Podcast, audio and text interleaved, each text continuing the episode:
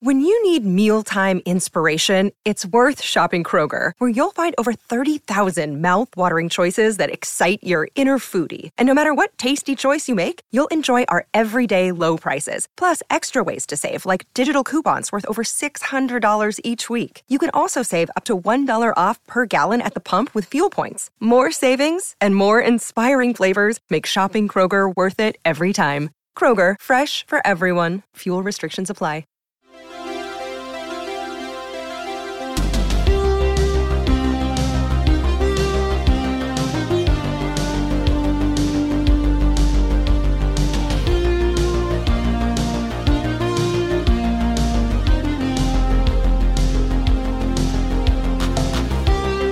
Welcome to Hot D, the officially unofficial podcast for House of the Dragon on HBO. I'm Jim. I'm Aaron. And today we're back for another season one, episode eight, the Lord of the Tides episode. This time it's the feedback episode. Aaron, we talked about this before the show. I feel like the feedback is just bulging this week. I There's- think yeah, threatening it's really burst. popping off. It's really popping off. It like it it doubled in volume again this week Oh, uh, because like people that I'm telling you, the greens and the blacks, it's a it's real. This is like I I I wouldn't wear colors in certain certain communities. Uh, you, Mm-hmm. you might get jumped by a whole gang. It's it's bad out there. Be careful. Uh, we're gonna try to keep it leal 100 percent like we do. Uh, there's a couple things like I thought we cleared up in the podcast, or at least how we felt about it, but I got so much feedback that I kind of want to maybe revisit or clarify. First is what I'm going to call Alicent's dream fumble, the final scene of the episode. Uh, Robert says, in terms of Alicent knowing if Viserys is talking to her or his daughter, I think many fans of the show are confused. Alicent does not think Viserys is talking about Aegon's prophecy. The show has set up since the first episode that Viserys had a dream that he would have a son who would be his heir. I think this is the prince that was promised, that Alicent believes Viserys is ta- speaking about. To me, it never seemed that she thought he was speaking to Rhaenyra at all. She wholeheartedly believes he was talking to her about their son Aegon, when in fact he was talking about Aegon the Conqueror. She believes he's talking about his prophetic dream. I think the twist is actually the entire reason they included the prophecy of Aegon's dream, which it seems he only told Rhaenyra about. I can't decide if I love it or hate it, but after thinking about it, they seem to be setting it up since episode one, so fair enough. Uh, I actually talked about this uh, with our um, buddy Pete Peppers because he kind of like you know kind of interrogated me about our takes on this. Um,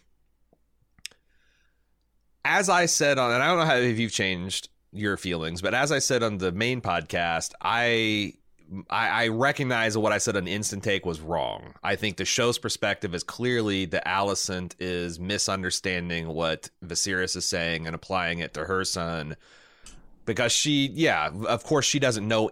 The other wrinkle is she doesn't know anything about this other Aegon prophecy, Mhm. and like Robert here points out, Viserys has told her about the other dream, right? Am I am I wrong that he he did tell her about the other dream about I wanted a male heir, you know? Yeah, I think there was a fireside scene a long Yes. time ago where he confessed some of that stuff. I thought so too. Uh, and like I said, so I think that's what Robert's recalling here. The the only difference is I got the clear impression that Alicent, like I I don't think any of this stuff that Viserys did was going to stick. It was a matter of something was going to blow it up, or someone is going to ruminate on a hurt feeling or a misstep, and like there's no way that old man did enough in that one night to undo all that stuff. Sure. because sure. the the question you got to ask is, does Alicent really think? That this king spent heroic efforts in the previous 24 hours to make sure that everyone knows Rhaenyra is the heir and that he sees that her children are his legitimate successors and that anything to the contrary is hearsay, her- heresy and treason. Does she think now that he's had he had his big cup of the poppy, his 32 ounce big gulp of the copy uh, the, the poppy, that a few mumbled words about Aegon where she's like, "What? Aegon who what?" Uh, Like that that overrides the previous 24 hours? That to me sounds like Yeah. someone who wants to reach a conclusion. Because like Mhm. maybe you are a little right and that there is an additional part of the prophecy what at what point do you think that like the answer to that is going to be to completely throw out the king's succession plan? You know, like what what what kind of Yeah. rational reaction would you have to that? Like, well, maybe we'll have to see. Maybe there'll be some kind of crazy sickness that will take Rhaenyra's whole line out. Maybe they'll die in battle. Maybe Aegon will have this unlikely, assi- but like.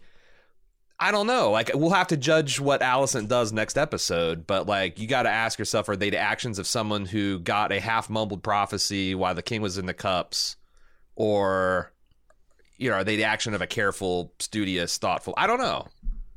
That's how yeah, I a was man who's been setting up this uh, succession for years, right? Uh, I mean, he's he's been setting this in motion. Uh, he's been reinforcing the idea that Rhaenyra is going to be on the throne this entire time.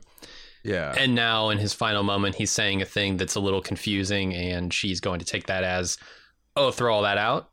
And, and my son needs to be king. Uh, yeah. yeah, you're right. That's that's crazy. That's weird. She does. I think the I think that confusing shows her here. her internal mental state and how she's thinking, you know, about the thing. Yeah, and, and that might very well be what she takes away from that. Uh, Yeah. It's kind of crazy, but it, it's it's self fulfilling uh, kind of wish there, right? Like, oh, I want my son to be on the throne, and well, the king said Prince Aegon, or well, he he implied that Prince Aegon is supposed to be the one to unite the realm, so.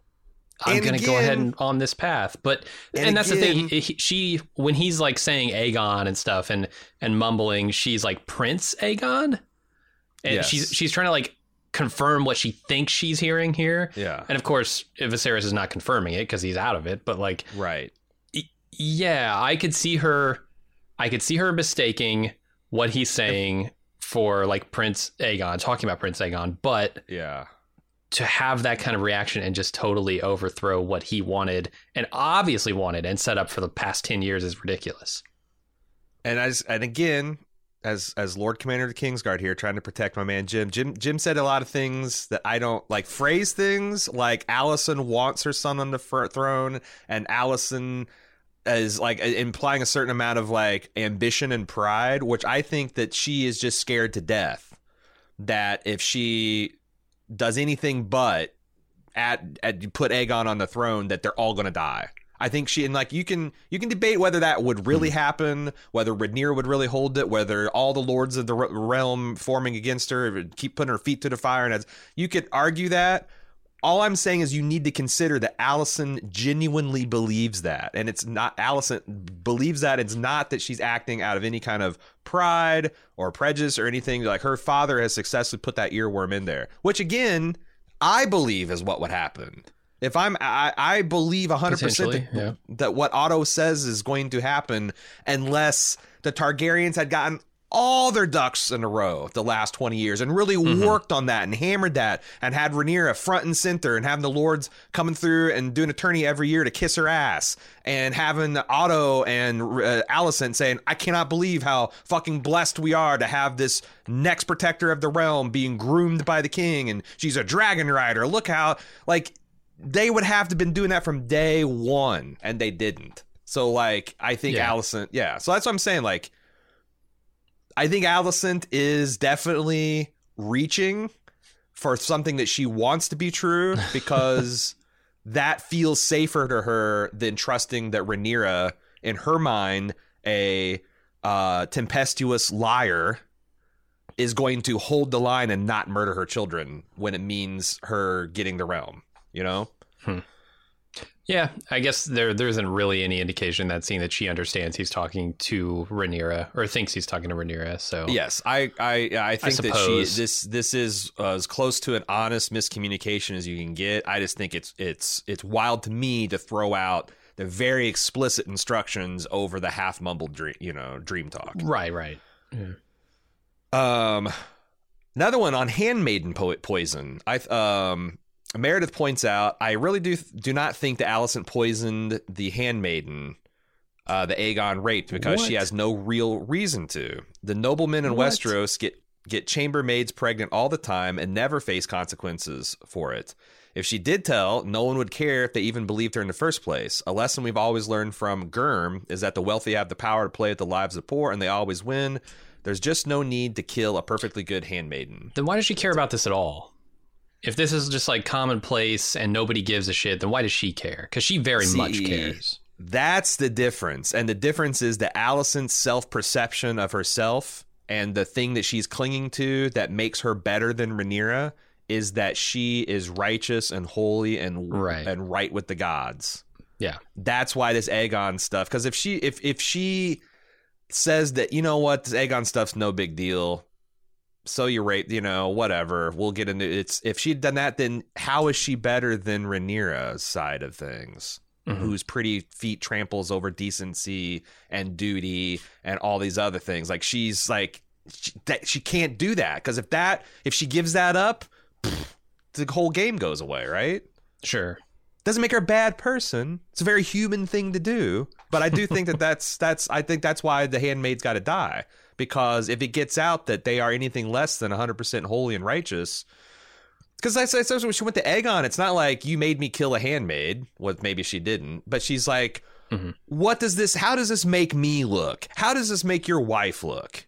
You know, it's less about the inherent wrongness or rightness of it, and I think that's telling. Yeah. It's about their image. Cyrus writes in and says, Gurm today and is not a blog confirmed that uh, Viserys and Alicent have had a fourth child off screen, the name of Daeron, and he's holding, uh, hanging out in, in Old Town. Uh, Hmm. and, and he included a clip from his blog that parenthetically George Martin says, Yes, Alicent gave Viserys four children, as I outlined in Fire and Blood, three sons and a daughter. Their youngest son, Daeron, uh, is down in Old Town. We just not have the time to work him in this season. Uh, he's talking about in you know how he feels about the time jumps, which he thinks are very positive, and you know, Which in that of case, he should they should never work him in, right? Like, look, we've already got three kids. I don't know that we need a fourth that appeared off that that was born off screen. That's going to be super confusing to people. So that's what that's what Cyrus said. He goes, "I'm surprised if true that they've not even bothered to mention him on mention him on the show. I would have expected him to be mentioned at least in the background. Is just just an oversight by the show? Do you think?" And what's weird is I'm like, I don't understand what the big deal is. If Daeron decide, come, turns out to be important, they can just establish him at the beginning of next season. Oh, we have another kid, you know, whatever. Uh, are people going to be like, is that going to be an? But but I noticed that like Joanna Robinson, who normally is one to smooth things over with the canon. You know, I feel like she's got pretty well developed suspension of disbelief, and she can kind of like, well, if you look at it from this, she was having a big problem with this on Twitter. Like, she's like, dang, really? You're gonna have another kid and not even like it's wild. She described it to like have an, another baby and not even have it like referred to as. You know, is your brother coming in for such and such? No, no, he's still off with the, ma- you know, They're not even mention it, and and you think so too. So I guess I think it's this is a big deal. I think it would be a little confusing. It, here, here's why it would be confusing because the show has encouraged us to see the conspiracy everywhere. And I Mm. feel like if another Targaryen child shows up, I would be side eyeing this kid, going, okay, Ah, what is the deal here? Is this some plot by somebody to establish like some claim on the throne or a kingdom or a lordship somewhere? I, yeah, it, I would be mistrusting this person automatically. And maybe they and can in a, and play in a show that. that's taught you that having children is a part of statecraft. Oh yeah, a surprise child popping up would have you being like, whoa, whoa, whoa, what's this kid's hair color? Can we see its birth certificate? Long form, please. right, exactly, Was this kid even born in Westeros? Uh, yeah. right. No, I can I can see that. I don't know. I mean, but they it- could if do so it, that'd right? be. I mean, you know, it- yeah, and I also like the show. I feel has shot itself in the foot a couple times. Most shows do. You know, it's just like, Mhm. uh, can you can you soldier on like Viserys, or are you gonna are you gonna just curl up and die? Um, and it, it could be that that might be another self inflicted um foot gunshot wound. We'll see. I feel like they don't even need to mention him, but it depends on how Yeah. important he is to the canon, I guess. Indeed. If he has a, Indeed. a It's all particular important role to play. Mildly, because because that's the thing. is We'll like see. maybe maybe Daeron doesn't do anything but uh, sit and be fat and happy. And in which Sure. case, uh, why do you need him? That's what fourth sons are for, right? I they mean, don't yeah. have to do anything. They don't get Sure. lands or titles or really anything. They just kind of sit around. the. and- Why waste time at Old Town? Like he's going to forge it. Just send him to the. Him take the right. black. Yeah, send him off to the wall. you don't have to take the black. He can just sit around and eh, make some models. Like make make Nah, some man, you're all about you're all about defending the world from the White Walkers. Send your send your fourth son to the wall, dude. Oh, yeah, yeah. That's Come fair. on. You got three others. Dallas and Nashville. Why did Vhagar go to Driftmark if Laena had died in Pentos? When the Dragon Rider dies, does it not release the dragon? Why would she make the trip over the sea just to sit off the sides for the funeral ceremony where someone could claim her and require her to keep flying and eventually fighting in a war when she likely just wanted to chill for the rest of her life? I realize it allows the story to continue because Aemon was able to claim her, but logically, shouldn't she have been able to go live our life like she did before Laena claimed her? She could, but she probably loved Laena, right? Wanted to be th- there. yeah, for so her like final moment. This is one of these exciting, exhilarating moments where like the canon is kind of silent. Like uh, the Fire and Blood, uh, everything happens slightly differently. But yeah, the dragon was some other place with Laena. They they clearly make her f- funeral conspicuously on Dragonmark, and all the dragons come there. And then later, Aemon's able to claim her. So like we get to kind of just make shit up as far as I can tell. And I think Jim's got a good start here. That like that dragon riding bond is intense. Hmm Maybe even especially so, since like, what does Vhagar think about what she did? Like, I don't think she was super comfortable Dracarising her master, right? Yeah, yeah.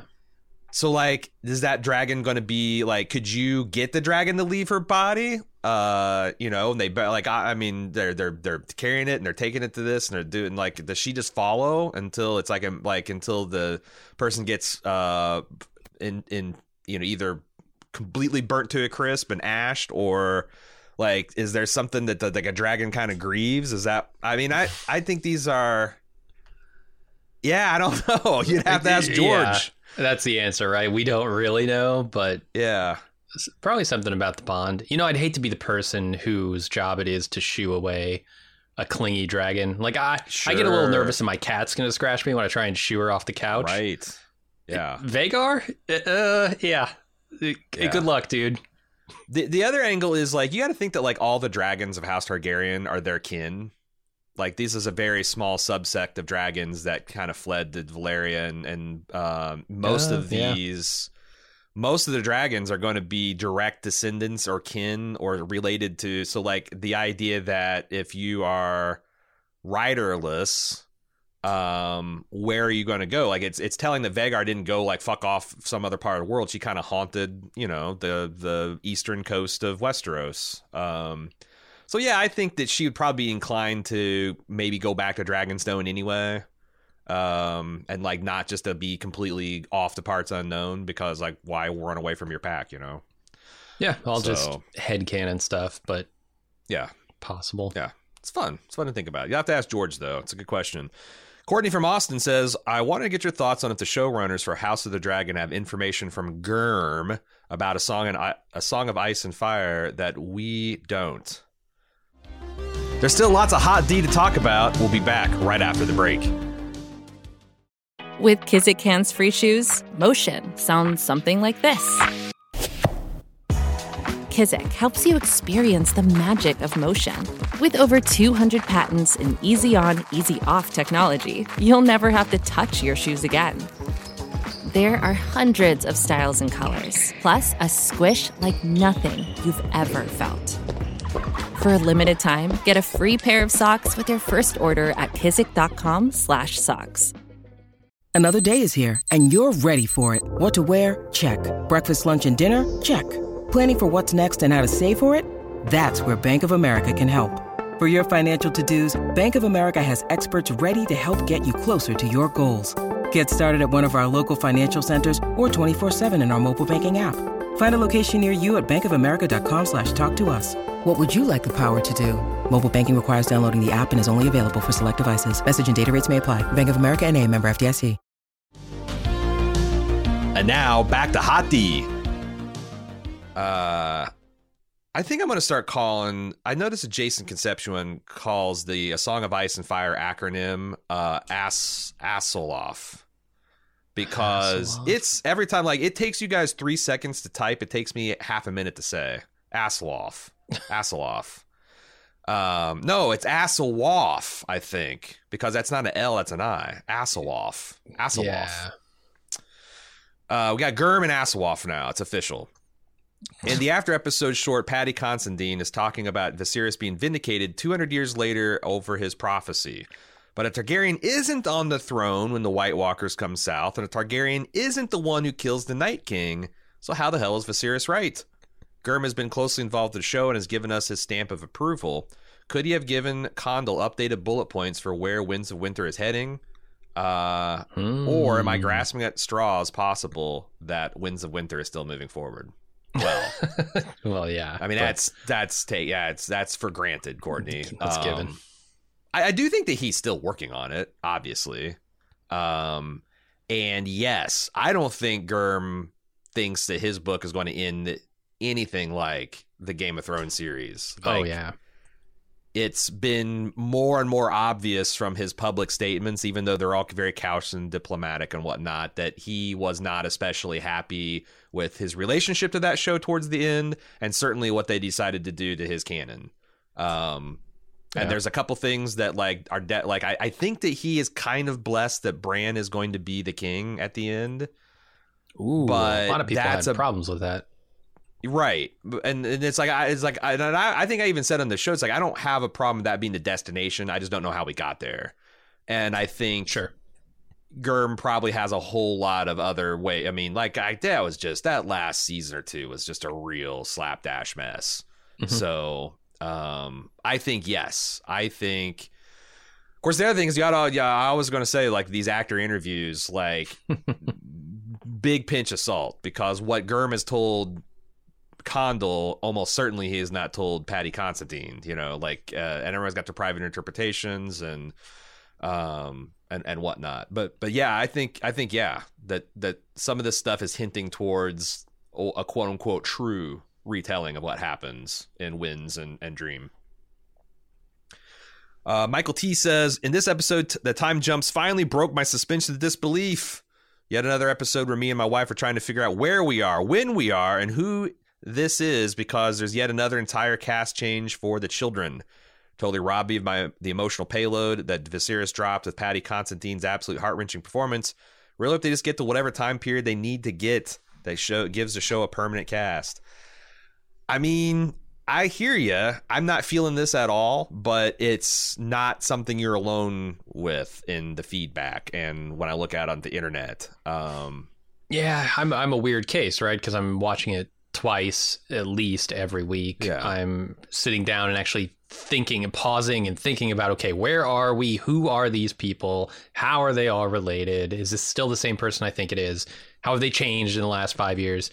Uh, and and I'm only really confused for the first few like minutes of the episode, right? It's like five minutes in, I'm going, okay, they've reestablished everybody. I'm I'm getting comfortable here.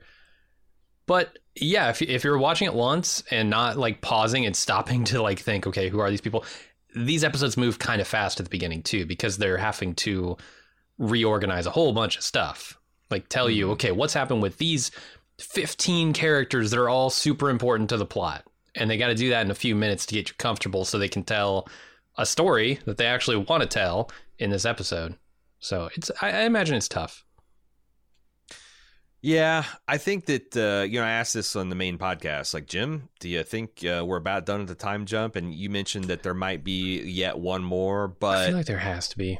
there's we are getting caught up to where I kind of thought we would begin this. The the uh, I really Where we would begin, yeah. I honestly thought I think I'm on record. If you go back and listen to the preview things, I thought that we would open up very similarly to Game of Thrones, where Yep. we have a, a, a death, a shady death in the in the Red Keep. It was Jon Arryn in the first series. It was going to be King Viserys.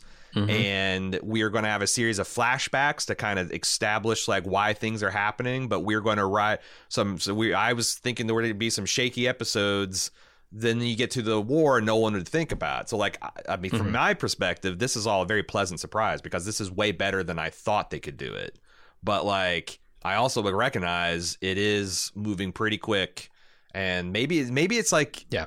it definitely seems a big divide between book reader, non book reader, and but there's also some showrunners that don't care either. Um, and I wonder if it's like there's like a correlation to like how face blind you are. You know, like if you Yeah. struggle with like that, like is that because like this must be hell, right? Yeah, I mean the names don't help. Normally, I use The faces names to ground me in like who's who, but you can't in this because they change so frequently, especially for the kids. So Right. Yeah, having 15 kids in the show who are all named variations on four letters is like it's hard. It's a lot. It's a lot, yeah.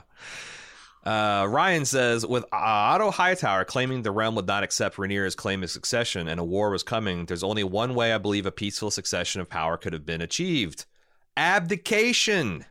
Viserys, while still alive, gives up the throne and oversees the peaceful transition of power to Rhaenyra.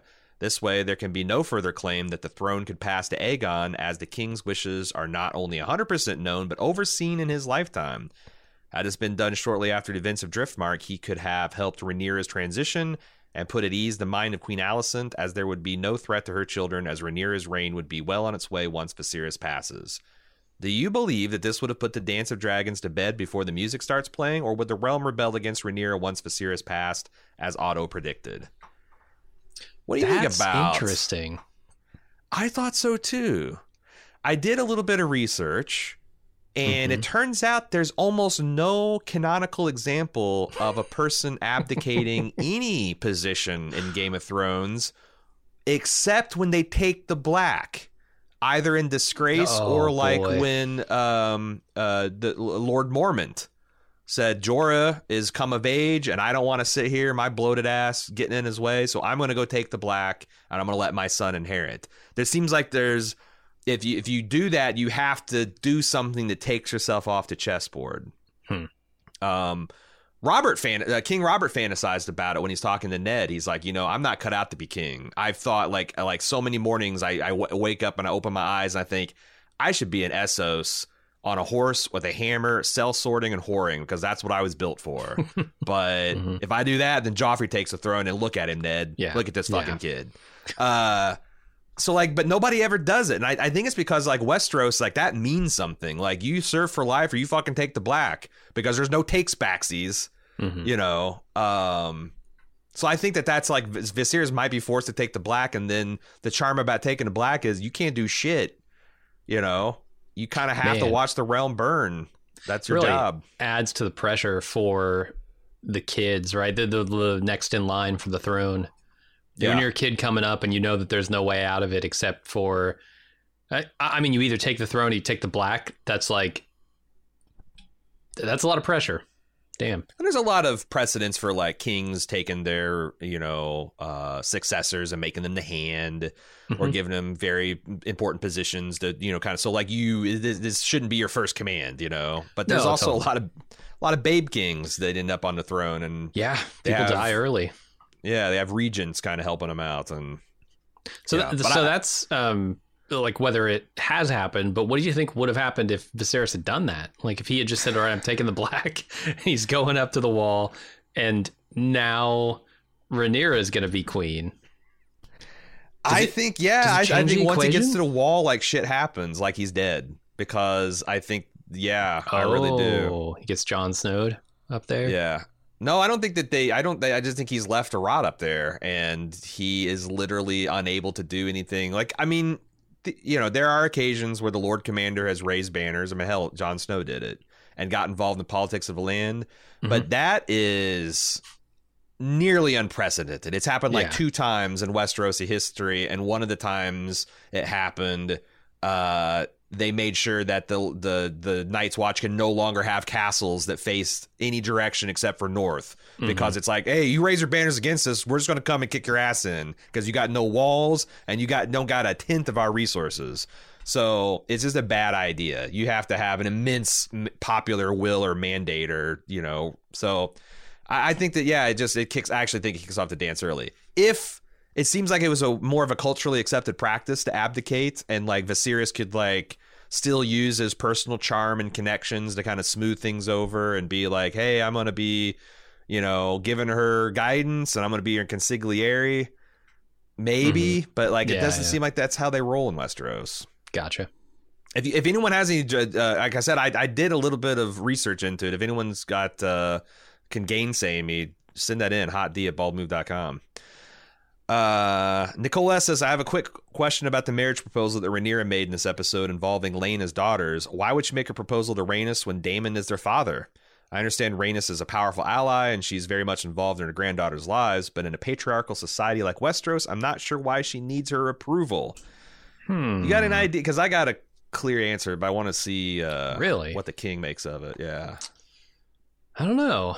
I mean, is it because she doesn't want to fight over? Well, she needs her, right? She needs Yes. she, she needs her in this moment, so she's asking for her approval, even though maybe she doesn't need the actual approval. Yeah, this is where I'm trying to help people understand to like look beyond the rules and even like the subtext, like of this underlying patriarchy, and always look at the political angle. Mm-hmm. Rhaenyra does not need her permission. You're right. Technically, legally, right? Because, but not even, even probably in practice, because Daemon's for it. I think the girls Uh-huh. seem like they were all for it. Um, like there's nothing like, but what she needs from Rhaenys is her support at court. Yeah. And what she's saying is this thing I'm proposing, is it pleasing enough to you that you will give me your support? You know, I don't need your permission. Mm-hmm. I do need your support. Does that make sense? Yeah. To me, Yeah. sure. So that's uh and it's like, you know, she could force but like if you're not going to get the power of Valyrian behind you, why the hell would you marry those children? Like Sure. you would you would go and, you know, marry him to the Sea Lord of Braavos if you really want to cause a stir or the Baratheons Yeah, I mean- to seal that up or They could be better used to to shore up support from another powerful. Entity, yeah, go to? Jeyne uh, in uh, the the the Vale because she's the only other lady Mm-hmm. regent, and maybe she would you know marry a son or a daughter, and and uh, s- that that alliance up. Yeah, go go to Alicent's parents and and see if they'll they'll trade their loyalty for a child king, Uh. child queen, whatever. ship has sailed.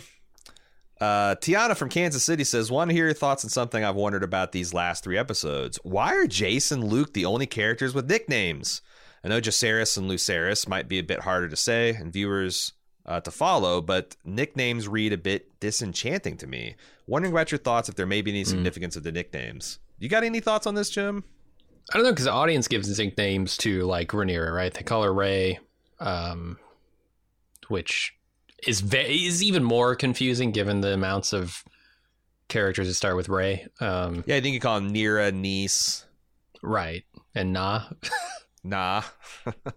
yeah, Nah, nah. Uh, so so I don't know, but these are in world nicknames. Yeah, I'm I'm not sure.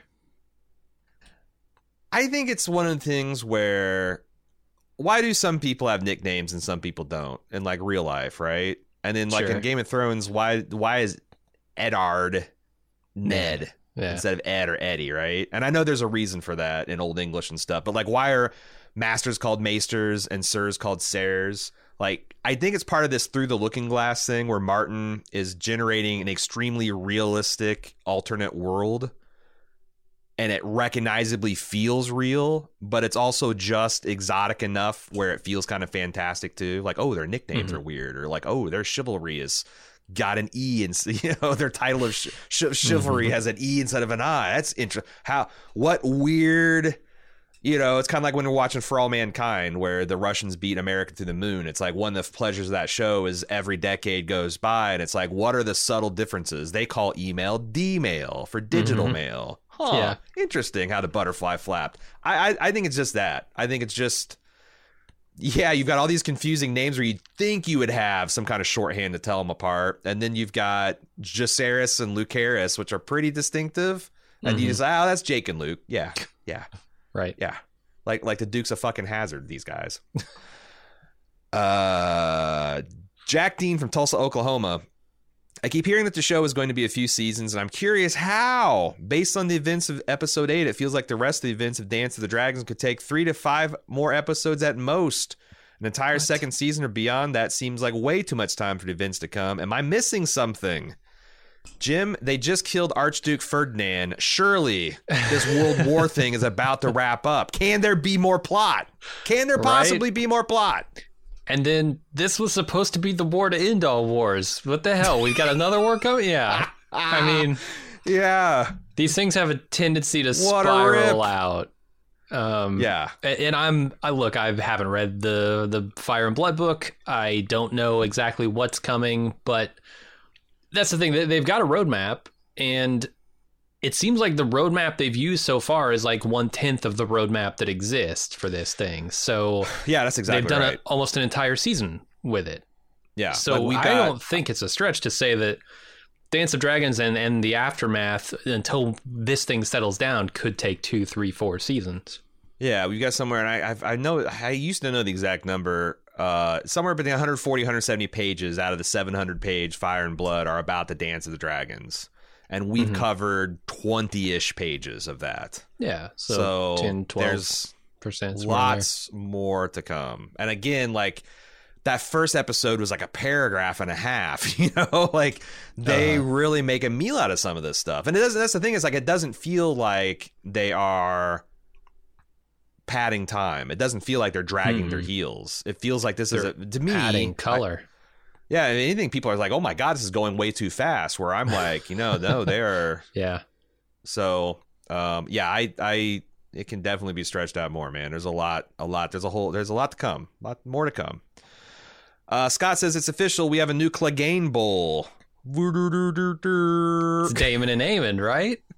Right. Watching Driftmark, I was thrilled to see Aemond's character get fleshed out, only be rewarded this week with a standoff with what appears to be his idol Daemon. Yeah. I especially enjoyed the cutaway to Daemon after the Vaemond's beheading and the look of approval he has for Daemon, and then him backing down after the dinner party. Is this the uh, the the the the blonde bull? Sure. Sure. The the Targaryen bowl? The Dragon Bowl? Dragon Ball Z? Dragon.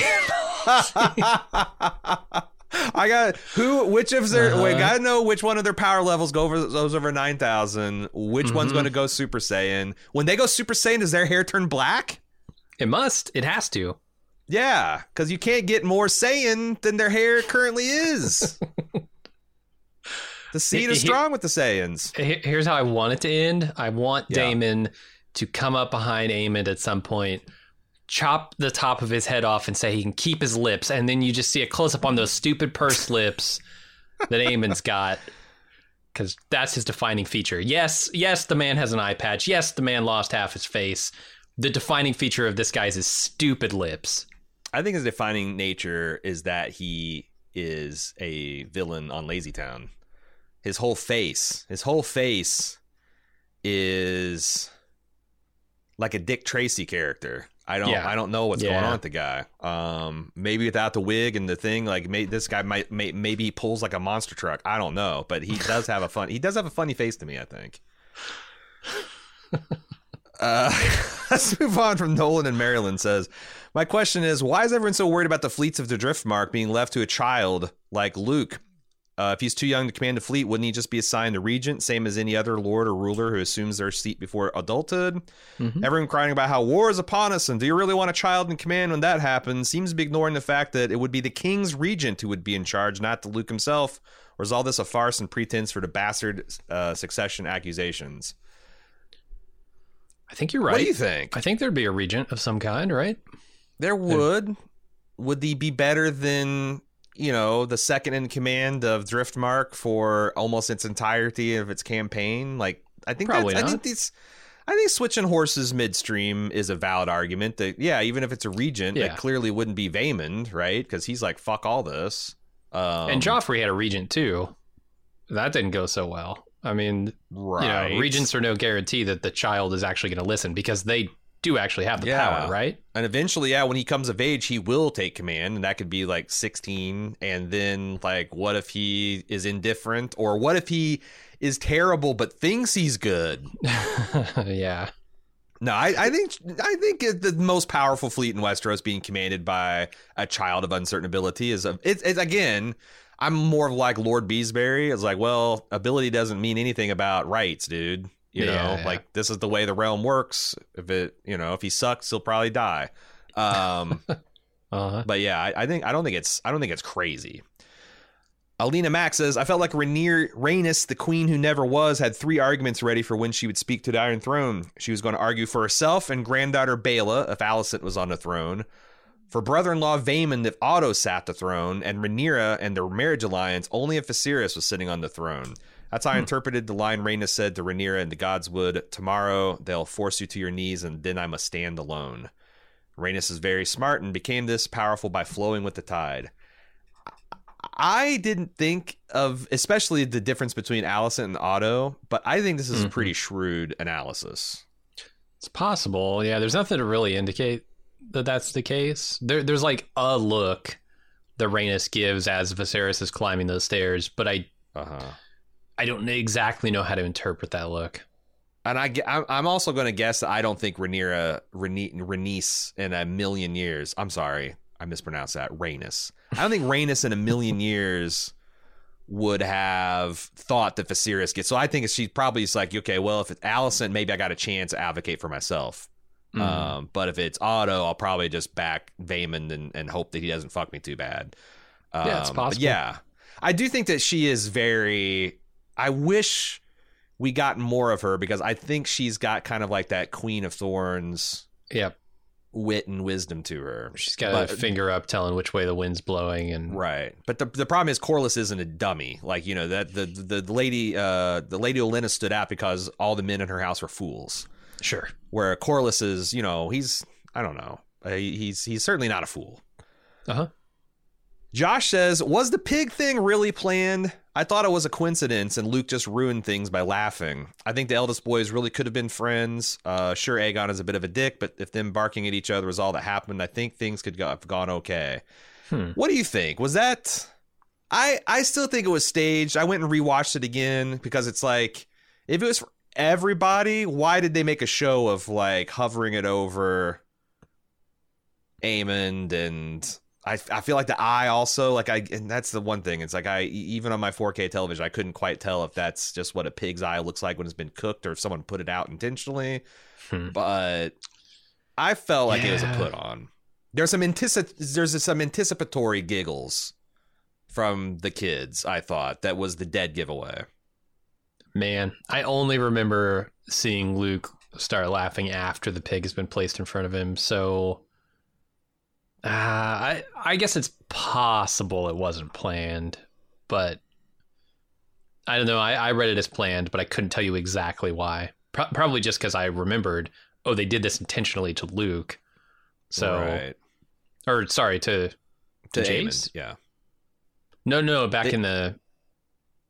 Oh, you're right. They did it to Aemond. Yeah, they, they did Yeah. it to intentionally to him before. So Because Aegon was the ringleader, but Jace and Luke were definitely yeah. in on the fun. And I, I felt like it, as the So this youngest must be one, intentional. that that would be him to make that poor of a play. That like, oh, I'm gonna do, you know, Sure, yeah. because Well, he, like, he had no idea Granddad's going to lower the boom. Like this is something. If if it was planned, it was planned out hours in advance, right?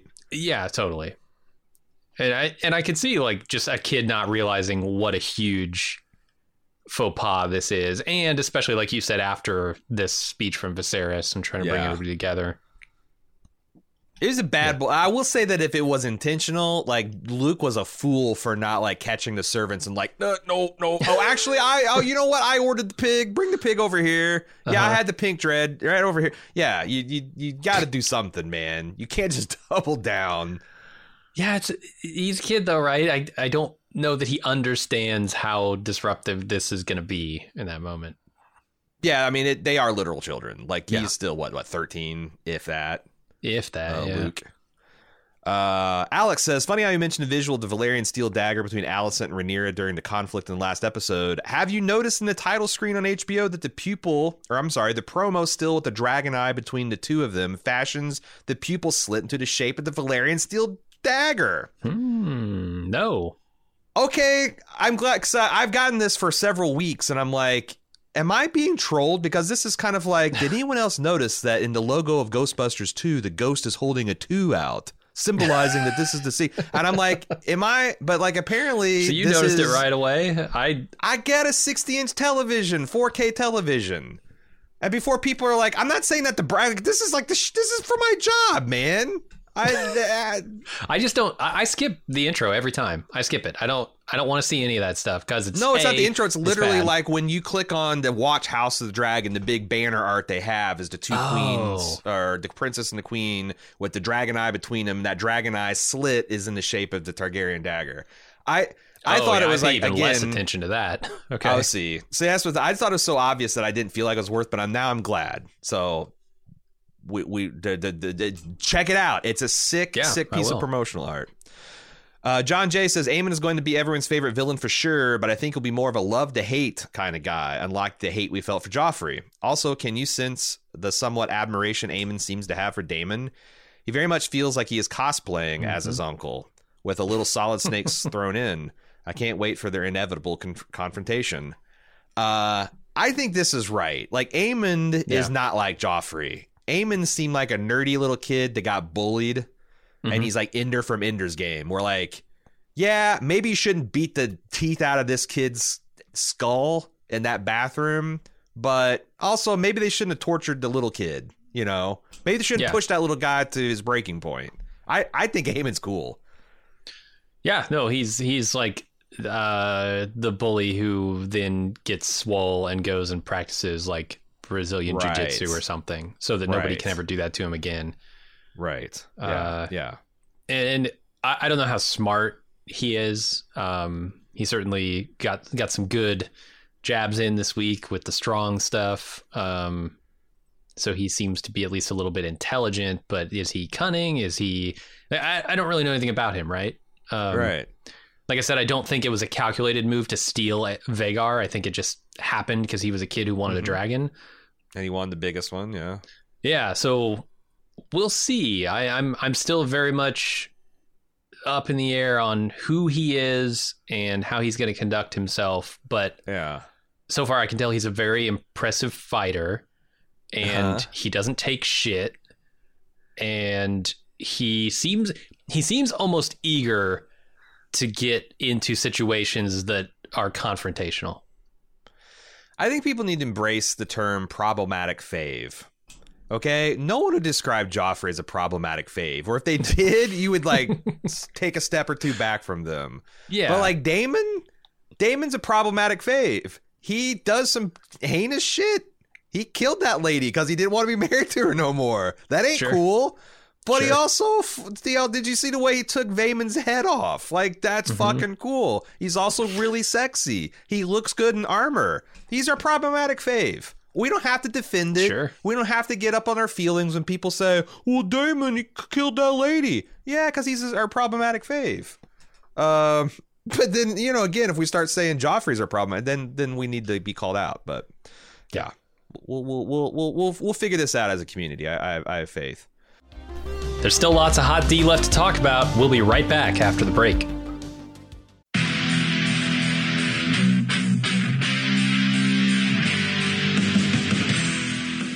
We're getting geared up for the sixth annual Summer Badass Fest. And while we're working on a slate of apex badass films to enjoy, we've got an early action packed announcement to make. Just like last year, we're kicking off Badass Season with a live movie watch and podcast recording. We've rented out a theater for connoisseurs of action films and bald move fans that just want to have a great time. Unlike last year, this year's movie is top secret. Hush hush. No hints, except it's incredibly badass. It stars an absolute icon of the genre. We're willing to bet most of you haven't seen it, and it's gonna be an incredible viewing experience with a packed house of bald movers. Those of you who came to last year's screening of Total Recall know what a party it was. And those of you who didn't, now's your chance to experience it. Meet me and Jim, order some custom movie themed drinks at the theater's full bar, then watch us record the full podcast for the movie. We reserved the venue over twice the size as last year, but seating is still limited. It's happening Friday, Friday, Friday, June 21st at 7 p.m. in our hometown of Cincinnati. Get full details and buy tickets at baldmove.com slash live. Cincinnati's actually a pretty great city to visit, and we've got lots of details for side adventures on our event page as well. The Reds are playing the Boston Red Sox in their fantastic Riverside Stadium. The thrills of Kings Island just minutes away, and I'll be leading a kayak trip down the scenic Little Miami River on Saturday. Again, get full details and get your tickets now on our Badass Fest 6 page at baldmove.com slash live, live,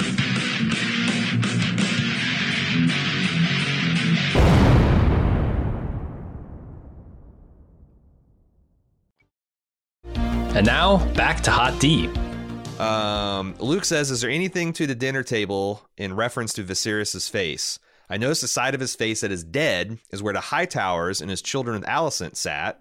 His healthier side is where his grandchildren Daemon and Rhaenyra sat. Is this foreshadowing, or is this just a show again showing its allegiance to the blacks?"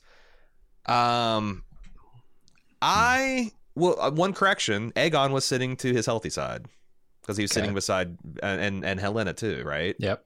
So it wasn't hundred percent, but what do you do? You, is this the show again putting that thumb on the side of the black, showing that oh, the corruption and all this is over there? Or, I don't know, cause yeah, it's the healthy side of his face, but it's the fucked up side of his body. So true, I don't know. Kind of blows the hand theory out of the water too, doesn't it? Because the corrupt hand was on the side of his healthy hand. Sure, And his sure. The hand always sits to his right, which is his healthy hand. I, I don't know, man. But this is this is how know. propaganda starts. Number one, this is an account that was not true to begin with.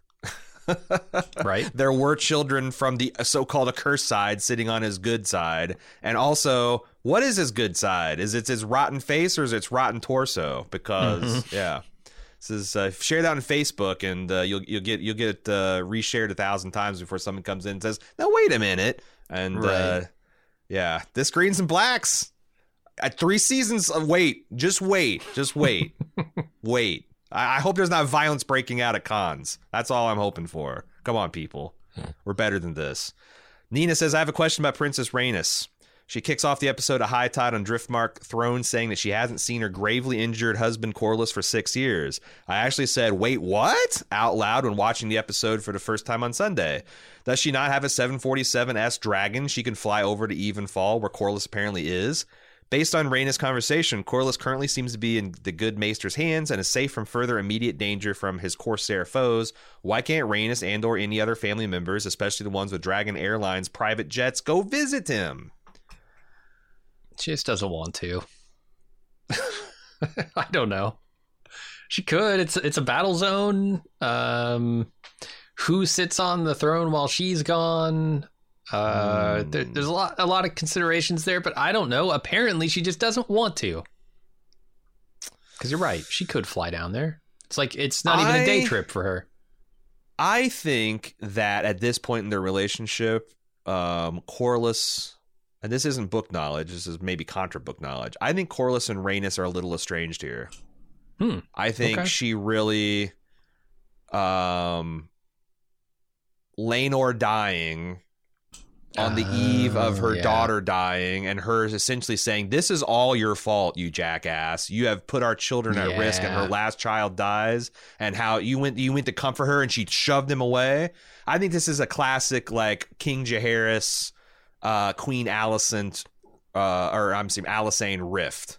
Where they had like two different quarrels where they spent like years apart because she just was so Hmm. fucking pissed at this guy. I think I think I, that's what I understand that Rhaenys is that she is like, oh, if you want to go, like you know, get the fuck out, and go fight the war because I can't stand you in this castle no more. I want to stay with my grandchildren, and I want your ass out of here. And that's what's happened. That's what I So she think is doesn't going want to. on. Yeah.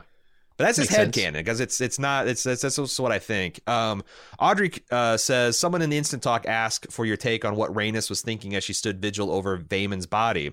I couldn't help but imagine she was picturing Corlys on the table. Hmm. The whole plot of the episode would be who succeeds Corlys if he dies from a reported wound and fever. There's no moment really given for grief on this potential passing, just who is next for titles. Um, the show has showed that Rhaenys and Corlys have truly loved each other. In one masterstroke, she managed to settle the biggest disputes in her marriage by having Baela and Rhaena marry Jason Luke, ensuring that the line would inherit the throne. Um, so I think this combined this this makes me even more convinced that they've had a breach because like if you have been estranged for six years and you have really loved this person and you think you're dead, they might be dead on that breach, and you see almost a clone of their body on this table before you Mm-hmm. Died of violence. I, I wonder if if if if Rhaenys is thinking, ah, maybe I was a little too, maybe I should have gone to him. Maybe I should have ridden my dragon across the the, the narrow sea to the stepstones. Yeah, it could be. Um, and her saying that she's not afraid of the strangers, like you know, I'm not. My husband's gonna live or die, no matter what I do. You know, Mhm. whether I look or, or I I shy, shy my eyes. Yeah, it's a good take. Thank you. Megan says, while listening to your coverage of this week's House of Dragon episode, I had an idea in regards to why the dragon eggs are harvested. Aaron made a great point about the clutch appearing to be cozy and in a supportive environment for eggs already. However, it occurred to me that maybe the Targaryens harvest the eggs as a means of controlling how and when their eggs hatch. We know Targaryens have a tradition of placing an egg in the cradle with an infant. Hatching an egg in a controlled environment probably creates a stronger bond between the dragger and the rider, rather than letting the egg hatch in the wild and attempting to later tame the young dragon. Uh I think this is probably right, right? Like if Yeah. you have the technology to do something, you can probably do it better than Mother Nature a lot of times. Not all times, but uh, you know, dragons might step on their eggs, and then again, if they just hatch willy nilly, you you want that hatchling to be with the baby. That that makes a lot of sense. Someone might steal the eggs. Someone that- might steal the eggs if they're not guarded. That's Yeah. possible. I would think. I mean, I just saw a dude steal them. Uh-huh. Syrax wasn't watching. Fair. Megan says, I do find it interesting that Syrax brought forth three new eggs, and Rhaenyra will soon have three children with Daemon who may or may not have their own dragons yet. Hmm. I think that's the subtext of this scene is like this side of the war is re is is already restocking, you know. Yeah. It makes sense Uh, because Daemon's like super happy about it too. So Right. the fact that like their kids will get dragons almost assuredly. Yeah, Yeah. Like maybe there hasn't been a lot of dragons to go around, and like the way he says three dragon, you, can you believe it? Three, three dragon eggs. Like Right. I got one, two, three Like, kids. what a coincidence. One, two, three eggs. What are the odds? Yeah, well, yeah, like the gods of old Valyria shining down. I got, yeah, I definitely got that impression. Mhm.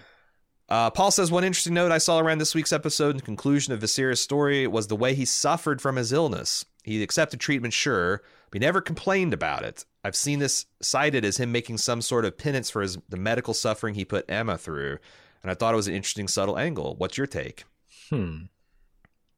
I kind of like the fact that like he might have seen this as a mortification of his flesh, and that he wasn't going to complain too much about it because of his guilt. I don't think it's something you can prove, you know, QED With- from the screen, but it's a nice. I mean, shit, we we we've made a couple of headcanon pieces today, so. Uh, Right, right. Yeah, it's possible. Uh, Chris says, just kind of wondering why Jace isn't able to hold the Iron Throne as well as the Driftwood Throne. He's currently and recently a deceased holder's firstborn offspring's firstborn, at least on paper. Wink, wink. He's only Jim, got one ass. Only one ass on that child. I didn't see a second ass to populate a throne. This is true. Uh, the one, a- the yeah, you can have many titles, but the good Lord only gave you one ass. Or I Yep. guess the three lords, three lords, three three ladies, and the one a gender personification of death. Mhm. only granted you the one ass to sit the seats. Um, Yeah, I, I Uh, don't know like the legitimate reason, but I'm going with the one ass theory. Yeah, I so I, I think it also makes good sense from like why would you let someone hoard like like like Robert Baratheon by inheritance would have been the lord of the Seven Kingdoms of Dragonstone as well as Storm's End, and yet Robert sat the Iron Throne. Uh, Stannis was given Dragonstone, and Renly got the seat, the family seat of uh, Storm's End. So Mhm. like I think it's like a vested interest for like the Omega Lords of the land that like you want to divvy that stuff up because they're already prone to cheat and lie and rise against each other and cause a whole bunch. So like just make everybody make everybody happy. Right.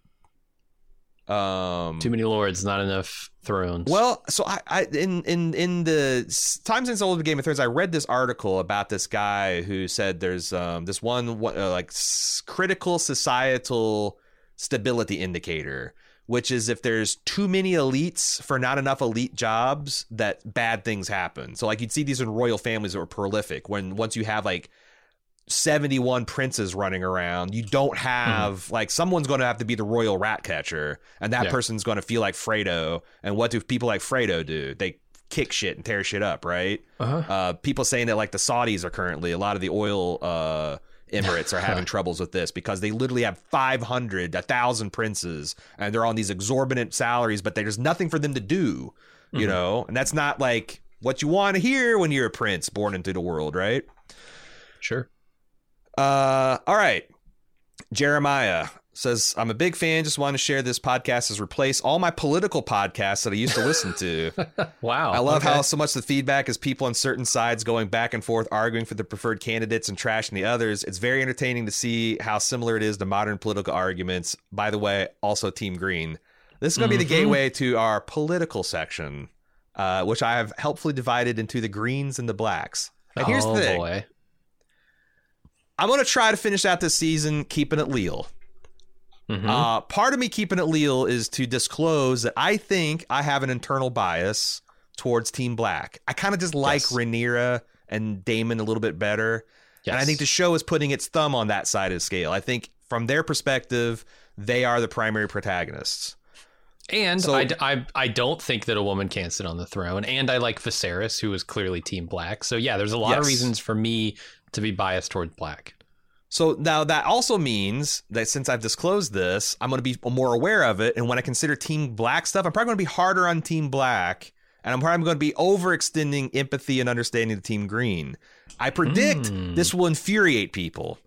And next season, I'm just going to turn into Vince McMahon. And I'm just going to just like fucking Sorcerer's Apprentice, this rage machine, and see where it takes me. But I'm going to try to be Lord Strong Okay.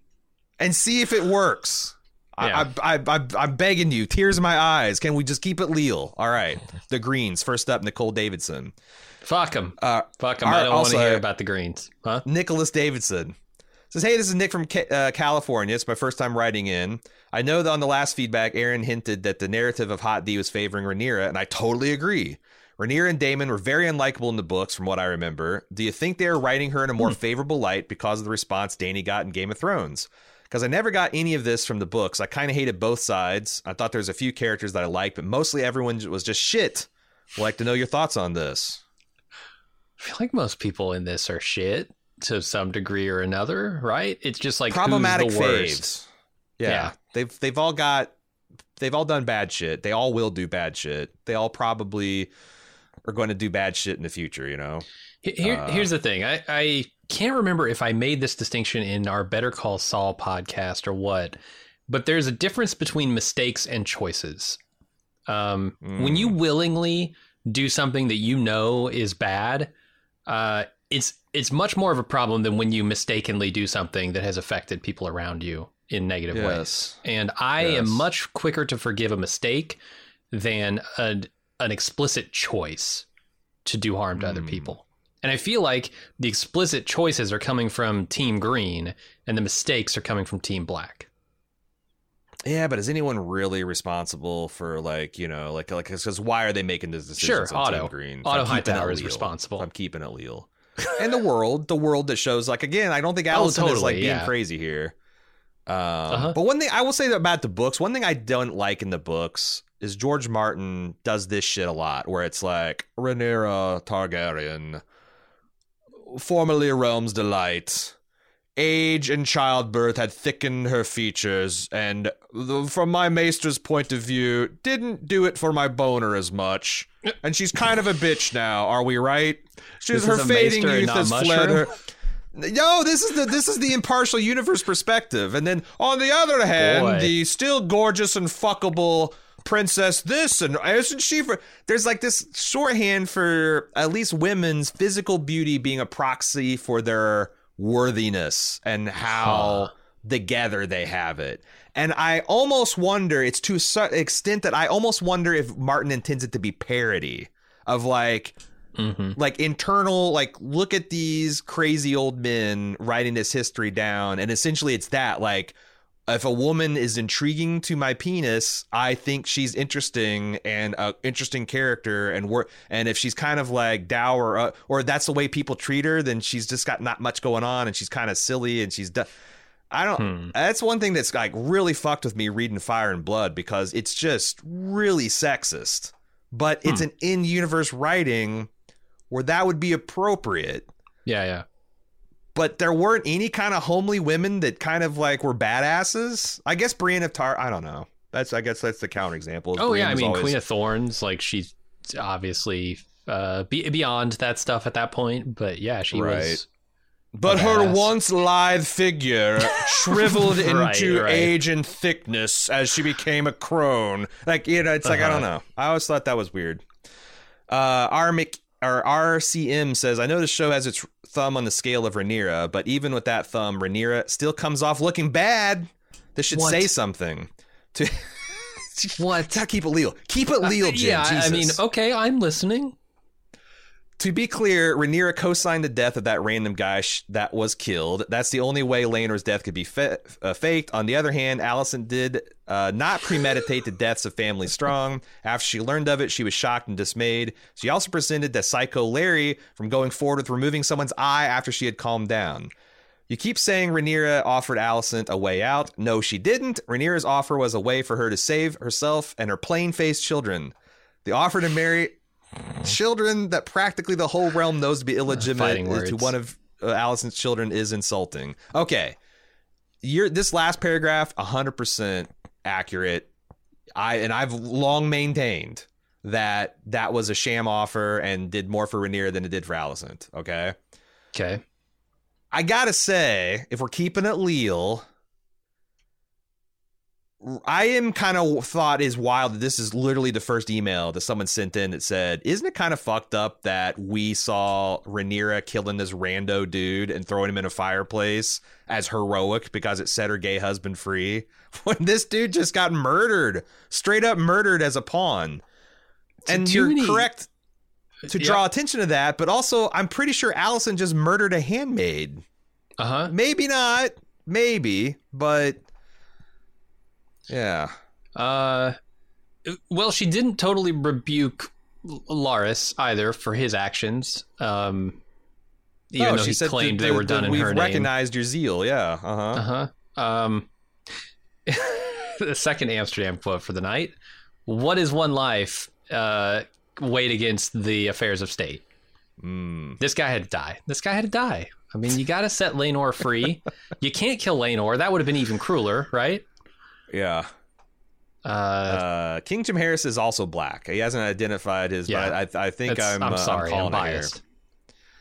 Uh, Brian from Scottsdale says, ignoring all Rhaenyra's nonsense prior to this episode, I am so angry about how episode 7 is being discussed. In my opinion, Aemond being attacked by four kids at once before having his face filleted in an altercation just reinforces that he's the bravest of any of the children.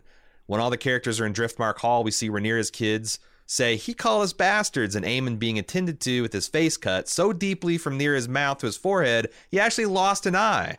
Are we to believe an insult is enough for this cowardly knife assault? In what world? I'm a father to a boy about Aemond's age, and in 2022, I would give serious thought to taking an eye from Jace myself. In the Westeros universe, I'd do it without a second thought.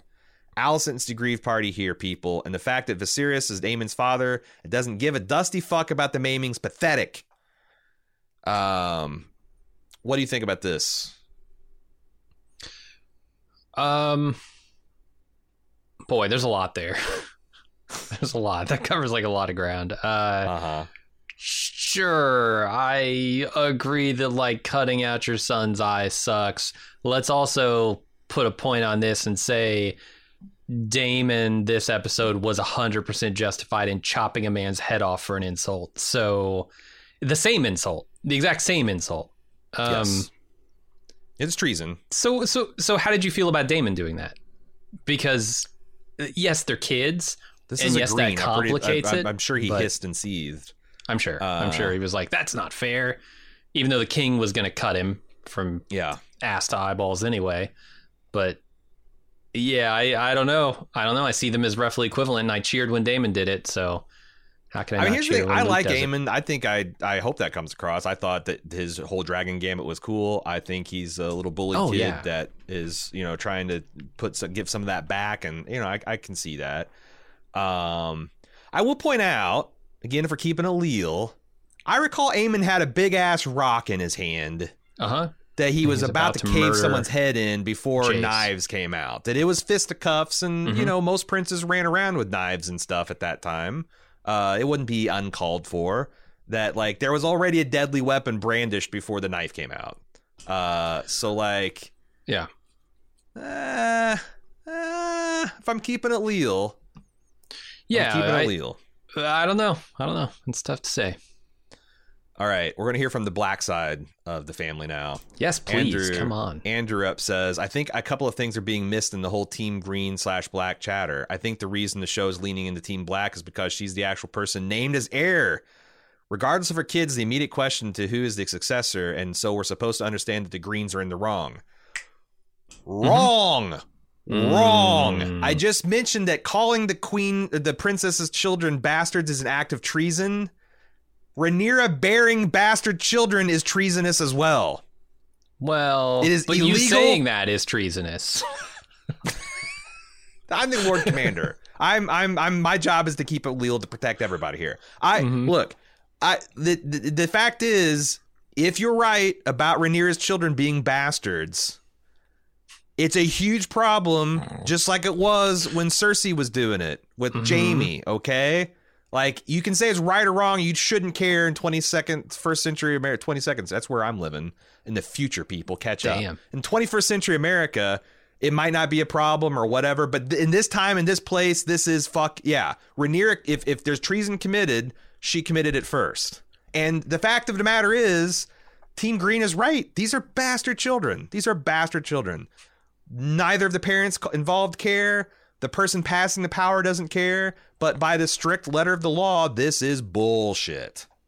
hmm And But how how do you say that without getting your head chopped off?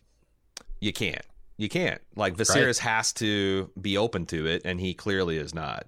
Nope. And the other thing is, you got to, you, you know, you've also got the whole 20 to 1 lords against women inheriting. Like, this is like, again, Otto and Alicent have a point here. This is not crazy talk. Um, if they're being leal, I think they would have got together Viserys and tried to find a way to make all this work and given 20 years a head start. But, you know, Oh, I think if they were being leal, uh, Otto doesn't tell Alicent to go to the king's bedchambers while he's grieving over his dead wife and try and get him to fuck This her. is also true. That was Right? not very leal of Team Green. Now was it, Jim? I mean, the that original be- sin comes back to Otto in my mind. That might be which the is most why I'm proximate biased against. cause. Yeah, yeah. I'm yeah, biased against yeah. Green because I, I view them as the the Eve here. And and and is it just for the king to be biased against Team Green when just one member of Team Green is really the one that's at the court? I don't know. I don't, don't know. That's that's for the realm to judge, I guess. Uh, Brandon Brandon Houston says, I noticed you mentioned in the instant take that there are already people siding with Team Green or Team Black. I'm not a book reader, so maybe there are more details that I don't know. But are actually people who are Team Green? I haven't seen anything coming from that side would make me want to side with Alicent or his shitty My children. man. And yet, dot dot dot. Uh-huh. Why? Why would anyone be Team Green? Oh Boy, I, again, again, there is there's a lot there's some both sides on here. You know, uh, let's let's let's consider it. Garrett says Alicent is an allegory of a religious fanatic and draws many parallels to modern positions. In fact, it may be a bit telling of some of whom are quick to declare for Team Green. Whoa, be careful about bringing real life into this, buddy. This might break. this might break the whole thing. Mm-hmm. She's habitually ind- ind- indi- indignant throughout the course of the series, mainly in relation to what she sees or suspects of Rhaenyra. She self-righteously lords her traditional family role over others. She's quick to draw shame towards children born out of wedlock and extramarital sex. She fails to correct the sexual deviancy she knows exists within her own family, and she's at peace with conceding some morality in order to employ violent means to accomplish her own ends. In this latest ex- uh, episode, she displays a continued fervor towards her religion while at the same time covering up the sexual crimes of her progeny. One could also add misinterpreting a dead man's prophecy to justify her own crusade to the list. Um, truly, truly a long list of crimes committed by Queen Alicent here. What do you think of this, Jim? I mean, it comes back to judging by the standards of the universe she's in, the Yeah. time period, and the the the time and place. And I think the thing you can get her for here is hypocrisy. Like, if she really wants to As the adult, yeah. cloak herself in the righteousness of the seven, then she cannot be excusing Aegon's actions and, and covering them up. She has to she has to own that hypocrisy. Um, and I don't like hypocrites. I'm sorry. Yeah. Um, I do think there's a little bit more like um intent, like malicious intent here, like uh quick to draw shame. I was she seems like she really stuck out her neck for Rhaenyra and got it chopped off because Rhaenyra told a, Yeah. told a sloppy lie to her. Uh-huh, You know. That's true. Um, she's at peace conceding some morality in order to imply violence. Yeah, but she also thinks she's fighting against a person who's going to kill her, murder her children, who murdered Lord Laenor, her own fucking Mhm. Lord husband, by the way, making her a kinslayer. Like, Yeah. from Alicent's perspective, there's been a lot of shit on the other side of the board.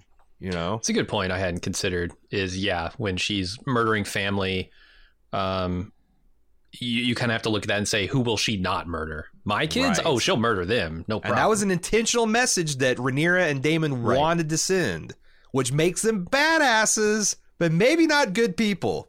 Which That's why I makes say it kind of crazy, uh, uh, unless this is like some uh, big uh, dupe by Alicent. It makes it kind of crazy that she's trying to bury the hatchet in this episode, right? Like saying, "Yeah, we missed you here at King's Landing. Come back on your dragon, and we'll we'll hang out." It, Yeah. yeah, that's kind of crazy. So yeah, if it makes me feel like that's all a ruse somehow. I feel like it was genuine. Like I, that, you know, I know, like, but but isn't it crazy that that is genuine given what she thinks Rhaenyra is capable of? It's true. But like also, and she's got her own perspective on what she's capable of. And if she murdered a handmaid earlier that in the day, she can be like, "God damn, things get away from you at this level." yeah, fair. Maybe you know, I because and I again, I don't think, uh, from my perspective, I don't think this was you're you're intended to think that this lasted. It's more of like, damn, what if Viserys actually tried a little bit harder, had a little bit Mhm. more leal service from a hand, you know, What could have lose. Yeah. yeah, yeah. What if Larry hadn't gotten involved with his flower bullshit? You know. Mhm.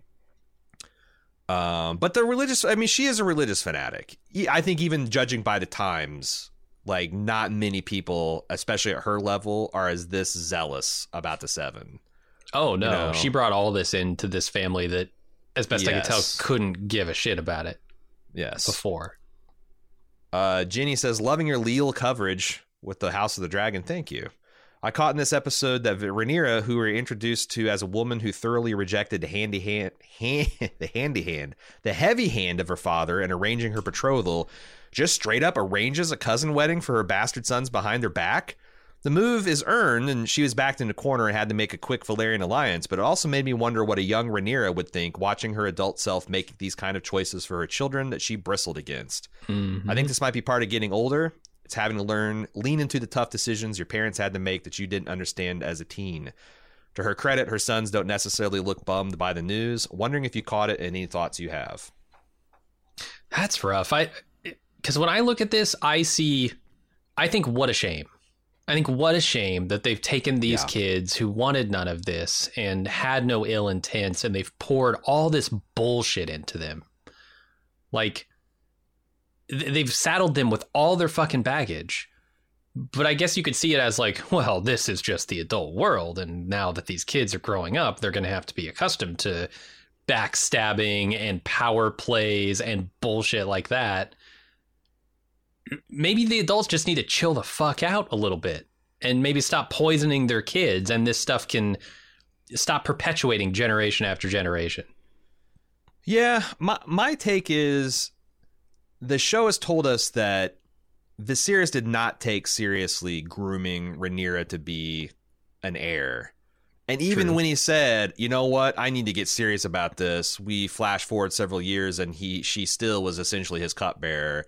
And it's just him yelling at her, right? Like, why aren't you Yeah. taking this seriously? My God. Yeah, yeah, yeah. Even though I'm completely checked out and not doing it. I think you're supposed to understand Jace being number one, maybe a bit more of a natural student than Rhaenyra was. Like he's like Totally. doing this of his own, but she's done a much better job of preparing him to Mm-hmm. like be the sober, serious, like not at the expense of maybe his weapons training. A lot of people get sent in emails is like, God damn, Oh, man. yeah. Maybe there's something to just like sit out in the yard and working out all day.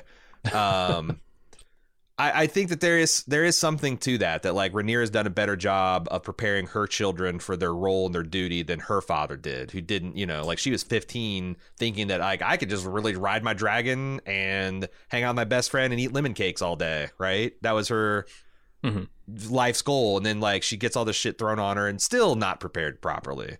Whereas Jace just understands like, hey, and also like, um, it seems like those cousins have been pretty good friends anyway. You know, like I, I thought the elder uh, Daemon and and um, Laena's children were a lot more like almost encouraging of their young, you know, like hey, you're doing fine, or you're going to be like they're they they know their role too, right? And it seems like it's just working in a lot better way than Rhaenyra, who is a lot of that was acting out. Let's call it what it is, Oh yeah. you know. Here's what I say: Uh, prepare your kids to change the problems in the world, not deal with them. This is true. That's what I say. some Leal 21st century advice. Um, Zach says one of the reasons I think it seems the show is putting its thumb on the scale in favor of Team Black is the show's fleshing out moments that were one or two sentences in the books, with full scenes and even entire episodes. This means that the characters need to be fleshed out more and their motivations come much more into focus. It seems the show has decided to portray Alicent as letting the stress and frustration building in her affect how she interacts with others more than Rhaenyra does, even to the point that she's dismissive of the small folk. The way she handled that poor servant girl really brought this home for me. They made the older Alicent the kind of person who looks at another person and says, How can they be useful to me? rather than seeing the person first, the political use second, which makes sense for her character, but also makes her come off as more cold and calculating. Again, Rhaenyra just murdered a dude so her husband could go run off with her boy his boyfriend. Like But she didn't want to. Daemon kind of like said, "Eh, we probably should." I think Daemon just wanted to murder that guy. He had a Hmm. personal grudge against that dude in particular. all right. Uh, all no, right, no, no. I- you're you're absolutely right. I'm kidding. Uh, yeah. yeah, she she is just as calculating. Uh, meanwhile, they show that Rhaenyra is capable of kindness and doing the right thing, even when she makes it look like she isn't. Rhaenyra's quote unquote crimes have all been of passion, whereas Alicent's have been mostly strategic. Um, ah, I like I said, the fireplace dude, that's pretty, pretty coldly calculated. That was Totally. not a crime of passion. Uh, the show went out of its way to tell us that Rhaen- Rhaena, Rhaenyra wouldn't actually kill Laenor, while in the same episode they showed that given the opportunity, Alicent would likely have done some real damage to Luke or Rhaenyra with that cat's paw dagger. Uh, they have just Mhm. taken every opportunity to set Rhaenyra up as a character who possesses many of the traits we modern viewers expect to see in heroes, while setting up Alicent as a sort of character who's a hero's best friend in Act One, but the enemy out for revenge by Act Three. And he notes that this is kind of a trope, which it is. Um, Mhm. but but yeah, like but I recognize that about the show that like you always have to filter Alicent Otto's views through the lens of the show, which I think is from a pro Rhaenyra point of view. Um, Yeah. which is odd because I, I I I thought in the book like that's one of the complaints I had is like I'm not sure which team I should be on because they all seem like just awful people. Um, in House of the Dragon, I've gained a lot more sympathy for both Otto and Alicent than I started with in the book, and certainly Rhaenyra and Daemon. Um, so yeah, like I said, I feel like they're doing a pretty good job. But yeah, I definitely recognize that you're quote unquote supposed to feel kinship towards Team Black, and and if you don't, like sometimes I've made this a political thing. I think it could even be like, are you the oldest kid in your family, or are you the youngest kid in your family? Hmm. because I think there's some frustrated older kids that are really mad at Rhaenyra, and there's some maybe bullied younger kids that don't understand why people think Alicent is cool. Do you know what I mean? Like I think there might be some some family dynamics that are. It's not even just political and cultural. There's like fam- familial dy- dynamics going into this green black hurricane. Could be. Yeah. Okay. Um. So we're gonna transition to the Maester's Corner right after this this first email, and I will say that this is a pretty this is a potentially spoilery Maester's Corner, and that I get into that beast beneath the boards. And since that's a prophecy, it's forward looking. Um, th- Anthony's not. Anthony's part of the corner's not. This next particular email is a little spoilery, but I'm going to answer it in a very as non spoilery way as I possibly can. Um, but I'm just saying that like if you want to be 100% unsullied, click off now. Hotd at baldmove.com is how you get in feedback. Twitter.com slash baldmove is how you follow us. If you want to support us and get in on the awesome live and very leal instant conversations after the episode, support.baldmove.com. All right. If you're in, you're in. You're out, you're out. Now that we're at this point of the season, I want to call back to a comment you made once or twice early on. Admittedly, I'm not a book reader, but early on you mentioned having a few ideas of where this season might end. You said you could think of a few major moments where this could make for a potential season finale. Curious if you're able to circle back to that and let us listeners know if we've gotten to any of those yet, and if so, what they are. All right. This is in a non spoilery way as I can make it, and I think it's pretty non spoilery. I think there's a potential in episode nine that there's going to be two dudes that go on a mission to accomplish a strategic goal, and another dude is going to try to hinder one of them. Okay. If that's true, I think in episode 10, as a result, two other dudes will be sent on a reprisal mission. Okay? Mm. Now, if you're a book reader, you're nodding vigorously. If you're not, I think you're confused as fuck, and that's Very. exactly what I'm trying to intend. Okay, but at the end of the this will this should get me my internet credits. It's possible that the two dudes on a mission being hindered by another dude is actually the climax of season one, but I actually think it's going to be a penultimate, and then you know there'll be a yeah. So anyway, uh, look look out for that. Look out for dudes doing stuff and reprising. There's still lots of hot D to talk about. We'll be back right after the break. And now back to Hot D. Guess what? It's Maester's Corner time! Of course, that means it's time for Anthony to join us for the Maester's Corner. Welcome back to the Maester's Corner. Maester Anthony, Happy to be back. you ready to do the community some leal service? I'm feeling very leal this morning, Aaron. Yes. All right, all right. I like like like to get getting a leal check. Uh, I've got a something that is going to necessarily track in spoilers, so I intend it to be kind of the last thing that people hear. Are you are you got a really spoilery Maester's Corner, or No, I don't. are you safe for general audiences? Yeah, this is this is all very PG. So, I Okay. I'm going to give you, do. Did you ever read when you were a kid? Did you ever read the Choose Your Own Adventure books? Oh, I loved it. Badlands of Hark. Oh, yeah. Uh, oh yeah. I, that's that's that was my jam back in Okay, fifth, good. sixth grade. All right. So today's going to be a Choose Your Own Adventure uh, edition of the Maester's Corner. Uh, in, Oh boy. there's two doors you can go through. All right. So door number one is Jewish mythology. Door number two is Druidism. They're both fascinating. I gotta say, Jewish stuff's been in the news for all the wrong reasons uh, the last week. Uh, so maybe maybe we can let's let's let's go let's let's lean into that topic. Okay, good. All right, so uh, let's, we're opening the door. The door creaks open. Aaron steps through the door, and Am I eaten by a grue? Uh, the the door the door in fact was made of weirwood, but uh, as he steps through, he sees the old familiar story of Jacob and Esau. Now, Oh yeah, I, I name checked them on the the instant podcast. yeah, I think that there's there's some serious Jacob and Esau stuff happening in this episode. So, um, now a lot of our listeners will have you know known this story all of their lives, and I my guess is that a lot of other listeners have never heard this story before. But I, you know, we got this email a few weeks back from a listener who said maybe Nymeria had Moses vibes. And I was like, mm, I don't know. Look at Lady True. You know, let's let's let's look at other places because I'm not sure that the biblical parallel really works here.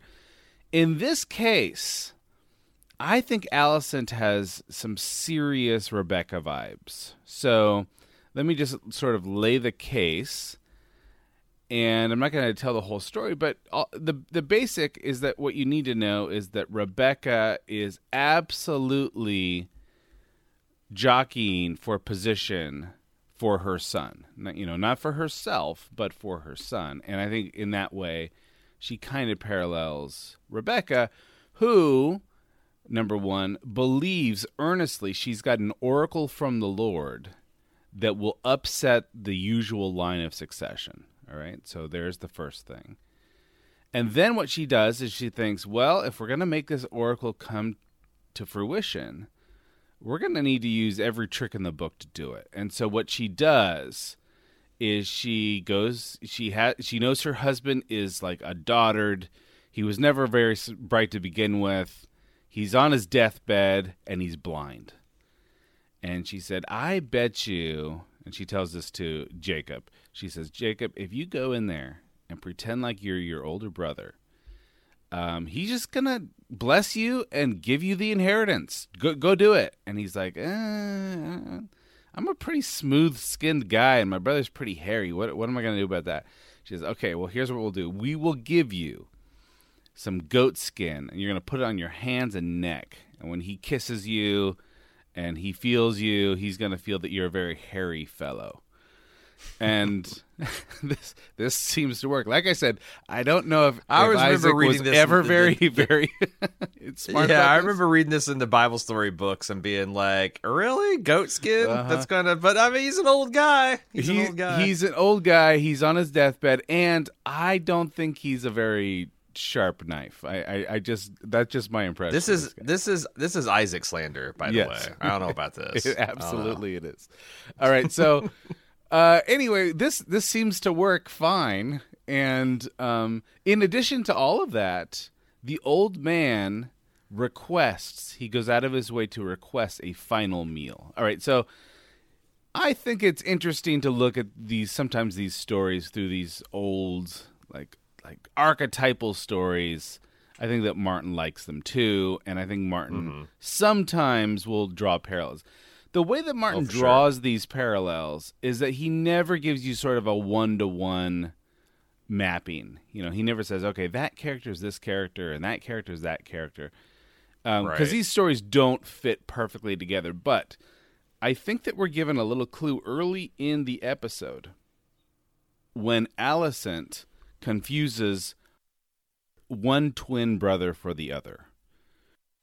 She uh, she thinks it's Arik when it's Eric, or it's Eric when it's Arik, Oh, or yeah. something like that, Uh-huh, right? Uh-huh. And I think that that's a little red flag to the readers. Like, this is, we're playing with this. We're going to play with this whole twin thing.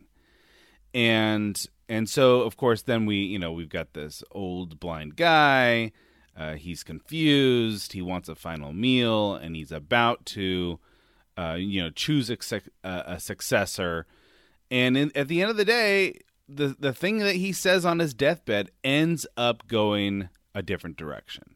So I think that that was interesting, and I also think that even if these stories don't map on one to one, here's what we do know: we know that these showrunners are interested in the whole twin problem. There's lots of twins running around Westeros, so I would just say keep your eye on the twins. They they, they seem to have some kind of importance in the in the story that's, that they like to tell. Very well. Uh, I want to before I get into my uh, corner of the Maester's corner. I don't. we we don't even have a triangle here. How do you have a corner if there's just two pieces to it? Like it's if we had Mm. four or three, but uh, we got we got a linear corner. I don't know. Um, It's my, you, my, my me, corner, and the story. That's the triangle, right? there you go. Uh, Martin. Martin's the third, the third leg of the stool. Sure. Uh, beware the third leg. uh, I want to talk about this uh, Helaena, who's been very prolifically prophetic in the last few weeks. Yeah, I love it. And she uttered kind of like an offhand prophecy before her toast. Uh, the, the from from the this this week's episode, where she says, "Beware the beast beneath the boards." Now, do we should we issue another spoiler? Warning? I, warning want to issue point? another spoiler warning Yeah, that. I am going to necessarily look forward into the how uh the, the the fire and blood and project forward in the house of the dragon to see where this might go. So this is this is really for for for for more than anything, uh, people who've read the books and are kind of like scratching their heads, wondering, you know, how does this, this figure? Uh, before I go further, um, Anthony, have you recently reread Fire and Blood? Or are you kind of going in this, you know? Because Yeah. I know you and I both read it like when it first came out about three years ago, two, three right. years so ago. yeah. So here's what I did. You know, when we read it a couple years ago, um, I read it well enough to be able to talk about it. Um, I didn't do a super close reading, and then this time around, I'm reading it a little bit more closely, but I'm reading it in segments, so I can Yeah, kind same, of same. experience the episode and then like read the next bit to see what you know what, what's going on. That's that's what I'm doing too. I before the season began, I read the whole dance, so I got a good overview. And then as I'm reading, I'm I'm reading where I I think each chapter is going to go each week, or I, I think where we're going to get to each week. And you know, usually we're a little short of that. Um, but yeah, and I and last weekend I went and read what I think is going to be the next season's worth of information too. So I'm I've, I've got I've got a, a good foundation. Um, so, but this is your last opportunity to bail out. If you are a show watcher only, uh, you are supposed to be. Obviously, you think this is fascinating, mysterious. Um, but this is this is potential spoilers. It's going to potentially spoil a couple different storylines because mm-hmm. there's there's various different possibilities. Just get out, get out. I've never I've never ever gotten a feedback where people have said, you know, I was kind of on the fence about listening to spoilers or not, and I listened to spoilers and it made me so much happier Yeah. and more fulfilled. Almost universally the Yeah. opposite is Right. what I get. Like, oh, I was tempted. That's just so just just get out if you haven't read the Yeah. books. All right. Everybody here should be book readers. What is the beast beneath the boards? I think to satisfy this prophecy, there has to be a beast or bestial figure. And it's got to be singular and it's got to be beneath boards plural. Okay? Okay. And I'm following. it has to be uh, uh, Helaena's prophecy seemed to be fulfilled sooner rather than later. I am not thinking this is like a four or five seasons from now prophecy. I think this is a se- the prophecy that's potentially going to be immediately fulfilled, like her other ones. You know, her brother has to close an eye. He gets Vhagar, loses his eye. Uh, hand uh, spins of dragons of flesh and thread. We see Otto right away manufacturing the conditions, you know, going into the Dance of Dragons. Uh, that that- that's probably going to have immediate fulfillment next season. So, Beast Beneath the Boards. The number one thing that people are buzzing about is this character of Blood and Cheese. Are you familiar? you remind me on this. Okay, so blood and cheese are going to be a. I'm gonna. I'm, I'm still. Oh, even though yeah, I told yeah, everybody yeah. stay away. I'm going to be. I'm not going to be very specific, but they're assassins Yeah, yeah, yeah. Who are remember now. dispatched to King's Landing on a revenge mission Uh-huh. during the opening. You know, during the earlier stages of of the dance. Okay, Mm-hmm. and they infiltrate the palace by way of the secret paths in the castle walls, um, which I think well fulfills the beneath the boards part. Right. One of them is a rat catcher, probably how he knows all the places. He's the official rat catcher of the Red Keep, probably how he knows all the dark places of the castle. And rat catcher obviously has an association with beasts. Yes. Um, and there's an extremely high danger in impact to the characters and Helaena herself. You know, she's gonna ah, ah, ah, she's gonna be put in a in a, in a possible situation by by these uh, this blood and cheese fellow, and I'm kind of scouted out where I think they're going to end the season, and it's entirely possible that the initial event happens next episode, and the revenge thing happens the, in, in episode ten. I think it'd be maybe a little bit of a hurry up offense way to tell the story, but I think this is highly likely to happen either in the closing moments of this season or in the in the beginning moments of next season. That's Um, interesting. And we do know that, I mean, I guess it shouldn't be that big of a surprise, but we do know that rats are all over the place in these High Lords' chambers, right? Yeah, and we're I'm gonna get to that here in a bit too, because there's several different. Now, the only thing I don't like about this is if she'd said beasts, I'd be on board. But like, I have a hard time saying "beware the beast beneath the boards," and we're talking about two fellows. You know, she didn't hmm. say two-headed beast. She said the beast mm-hmm. beneath the boards. All right, so that's possible. I don't like that possibility because it doesn't. It's it's messy. Okay. Um, some people refer think it refers to Aemond.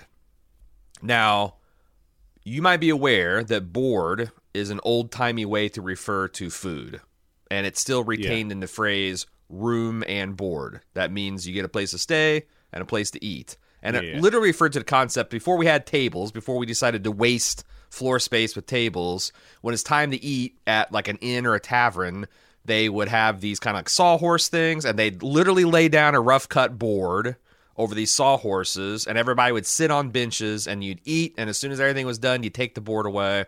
Also, food was served on boards. You know, they didn't have platters and plates and whatnot. You just come, you know, bring the shit in on these big planks. There's two possibilities here. One, vague in general. Helaena is saying, despite all the apparent friendly vibes and comedy that we've managed to arrive at at this point in the, the king's dinner, there's still the seething jealousy and resentment that King Viserys has been kind of raging about of late, and it's simmering beneath the surface of the situation. And the beast is the beastly behavior of House Targaryen in general. That you know, even though we're all nice and happy, happy, beware the beast simmering beneath the board, the boards. Um, but I don't like that because usually boards are singular, you know, when you refer to in this way, and it's also like a vague, immediately fulfilled prophecy. Don't like it. It's a little But bit. Aemond- Yeah, it's a little bit vague here. Aemond's interesting because he's literally five minutes after she says there's servants that take a board with a boar and put it over his head as they're serving him, and he's briefly a beast Ah. beneath the board. I missed that. Yeah, right. Uh, but it would be again, it would be better if she had said the beast beneath the board. But she said the beast beast beneath the boards. There weren't multiple boards. I don't like it. Also, Aemond as a beast, eh, eh. Um, I, I, I don't like that one And as well. close your ears if you don't want to hear this, but um, you know, Aemond will kill someone at that table, right? So, It's true. That's true.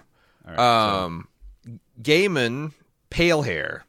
This is the one that I think is a big, big reach. So this guy is going to figure into the end towards the end of the dance, and he's an alleged bastard of Aegon the Elder because he's going to probably sow a lot of bastards the way he's carrying on. And his mother, who's a sex worker at a King's uh, Landing brothel, sets up a shop in a period of confusion and pretender kings where there's kind of a lull and you know there's uh, uh there's not a, a clear immediate ruler. Um she installs him as a king in king's landing in a pleasure house uh, in in the you know flea bottom or wherever and starts he has starts issuing and he's very young. He's like i don't know five six years old maybe seven or eight. And he, he he issues these edicts such as women and men should be equal under the law and knights that have been maimed in battle and men at arms should be fed and housed by the lords which they suffered their wounds you know like like really insanely progressive stuff for the day. Um now there's a couple problems there he's not really a beast. He's this little kid and he just un, he just issues unbelievably based guidance uh, that no one follows, and also his uprising is swiftly put down, and he turn he, he essentially becomes a royal hostage because the king, uh, the you know the, the the person eventually takes charge, takes pity on him because of his age. He's kind of been misled by these women, um, so he kind of becomes a royal hostage. It's and it's it's also pretty small stuff by House of the Dragon standards. There is not much broad impact in in the, this guy. So I don't I don't I don't like it. I don't know why people are super excited about the Gaemon pale hair possibility. Um there's also the chance that she's warning about Mysaria. Mysaria's back in this episode. One of Mysaria's alter egos is the White Worm.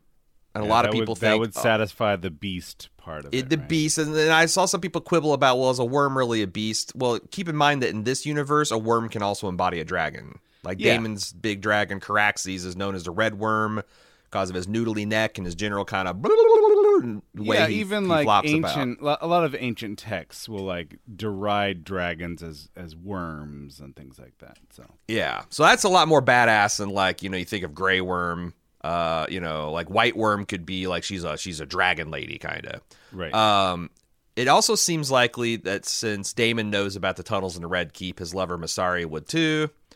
I think she's really prime beast beneath the boards warning material because she is going to, you know, we got these two opposing spy masters. You got Larry Strong, and you got the White Worm. Um, they're going to be doing a lot of dark deeds. I think this is this this satisfies the general kind of you know prophetic warning that this this person's back and, and operating. And then finally, we got rats in general. And you know this is the one that I'm kind of going because like all throughout this season, we've seen rats skulking about. You know, there's this been odd fixation on showing rats, you know, going along the Right. floorboards and lapping up the royal blood and, and nipping at the edges of Viserys's empire here, right? Just generally mm-hmm. causing trouble. And we've already discussed the really hot theory that Larry Strong is a green seer and maybe a secret warg, and can in fact use rats as his legions of spies and eyes all throughout King's Landing. And the only thing I and and, and so Helaena is essentially warning about the eyes all around them. Um, the only thing I don't like about it is is beast and not beasts. I wish he'd said beasts beneath the boards. Yeah, but if Um, it is if it is Larry, I mean, I, I would love this. I don't. I Oh, don't- because he's I like the, don't know. He'd be the yes, he'd be he's the, rat with two eyes and a thousand, right? He'd be Yeah. a singular rat. Yeah, yeah. That's the the rat general, the Rat King. The rat king. So he's it's it's the mini be it's the mini rats, but only a single pair of eyes that are That's right. that are using the them as spies. Okay. I I really like you know there's this doesn't have a lot of predictability. I like it a lot, already- too. But, I but I just like it a like- lot. I, I I lean in two different ways. I think if you think of the first episode, the first season of this show, like the first season of Game of Thrones, you don't really see the dragons until the very end. So that's like the magical reveal. Yeah. And so then the question is uh, is this show leaning away from the magic because it wants to do a big reveal at the end? Or is this show is like, no, they're here for the politics. And we got we got dragons on every screen, you know, every episode has a dragon. So I I would love to see Larry I, I'd love to see Larry the Warg. That that would be awesome. I'd love to see. You know, and it would also it also line up really strongly with the first season of Game of Thrones, where we essentially didn't have a lot of magic until bam, we had the miraculous survival of Dany and her showing up naked as the mother of dragons. Right, that's the reveal at the end. It would be kind of fucking cool Absolutely. if one of the last scenes we see is Larry Strong sitting in his quarters where he's wherever he is as the Lord Confessor, Master of Whispers, and he's got them white eyes. You know, Yeah. because he's Yeah. he's seeing something he shouldn't be seeing. and that would be that would be sufficiently jarring for both book readers and non because Yeah. they would be departing from the the source material if that's the case Yeah, Larys is. I mean, it's not. I wouldn't call it a departure because you know Larys is up to a lot of shit, and it's a very mysterious and vague. But it's just the exact kind of like mm-hmm. Fleshing out and putting in color that I think the show is doing an incredible job of. Is like is is is seeing, especially if Martin is there saying like, "Hey uh, guys, you know, I actually intended this Larry guy to be a little bit more like I." Uh, it's it's I kind of think it's perfect. It's it's my favorite of the the beast. well reveals. i like it Um, too i do like it too i, I i'm a little bit the Mysaria thing also kind of delights me um, i'm trying to figure out what the boards are if it's Mysaria. Well, so I just think that she also can use these tunnels too, because Daemon knows about Oh, them. okay. She like Daemon. What's the odds that he used? Oh, uh, and we know she's got a spy her in and out. network, and, and she, She she's a- she's functioning now built- in that way Yes. too, right? Yes, yes, exactly. And her loyalties, because we know she's taken coin from Otto at one point. We know Right. she's worked with Daemon at one point. Like her loyalties are very much up in the air. You know, is she going to be team Yeah. black, team team And and green? when she gonna uh, be on team Talya comes to her at the end, yeah, she sa- she already knows what's ha- been happening at the castle. You know, like Talya Yeah. shows up to like, okay, I'm to give you my report, and she's like, it's been an eventful day at the castle. So it's almost like she's got eyes all over the place. She already knows what Mm-hmm. Yeah. happened. So she's very well connected. I like Larry. I would love Larry. It's interesting that we didn't get any Larry this episode. Um, and so maybe the, the possible name check would be interesting to have in this episode. Yeah. Um, He's anyway. be the beast. Let me ask you this before be, before I let you go. I've been asking some of my uh, professional colleague, uh, colleague, podcaster colleagues, colleagues. Um, I've been asking them what they think of the Mysaria equals Layla theory which I didn't give a lot of currency um, until this week when she was prominently uh, put in in comp- the company of the White Worm, and I noticed that they're fixing her hair up a lot like the old lady Melis- Melisandre. Uh huh. Yeah. She's got red hair. Her features are very similar to Carice van Houten. Uh, I'm starting to give a little bit more credence to the 300 year old Mysaria cutting her teeth on some Song of Ice and Fire Prince that was promised action here on King's Landing. What are you are you in or out on the Melisandre theory? I think I'm out, and I did note, you know, in my discussion with Steve this week, I did note that they they were really leaning into the Mel costuming. You know, if you go They back, and really look- are. If you go back and and rewatch the the first episode of season two, it's not just like she's a white. know, her her dress isn't just like the white version of Mel's red dress. It's like her hair's the same. Um, Yes. So the The, costume. the hair is what got the the hair is what really got me. Yeah. Yeah, Um, Now I will, but here's what I will say. I will say that I Uh-huh. think that the if if you want to portray a character like this one with a little bit of mystique, a little bit of like maybe there's more to her than meets the eye. Uh, you know, maybe we should be thinking about her in terms of magic and not necessarily just a good spy.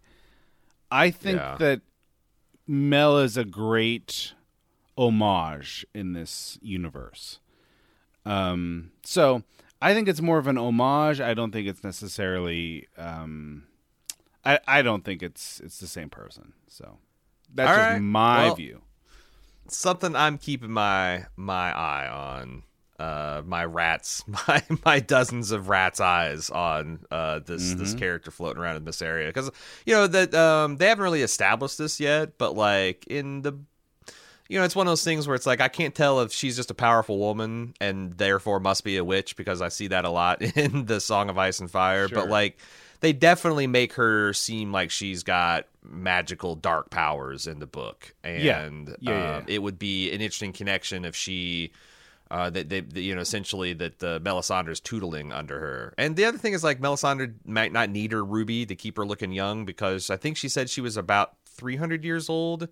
She would be about 200 you know like 250ish years old maybe if she got started uh y- you know like around this period. Um i think yeah I, I don't know i'm i'm i'm i'm hot on a theory right now the only thing that made makes me pause is i was talking to uh kim renfro i know you've talked to her too Yeah. and she pointed out that that uh, the person playing this uh, layla character is miguel sapochnik's uh, spouse and Oh. executive producer on the show. So it might just be a fun. It just might be a, something fun that they're doing. Given like you know, let's uh let's make her a, a very minor character in a show just for just for yucks. You know.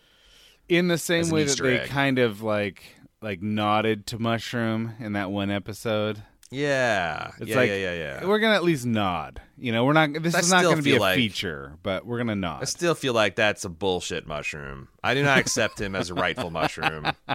not. I'm not looking my, forward to the mushroom Not my promised. mushroom.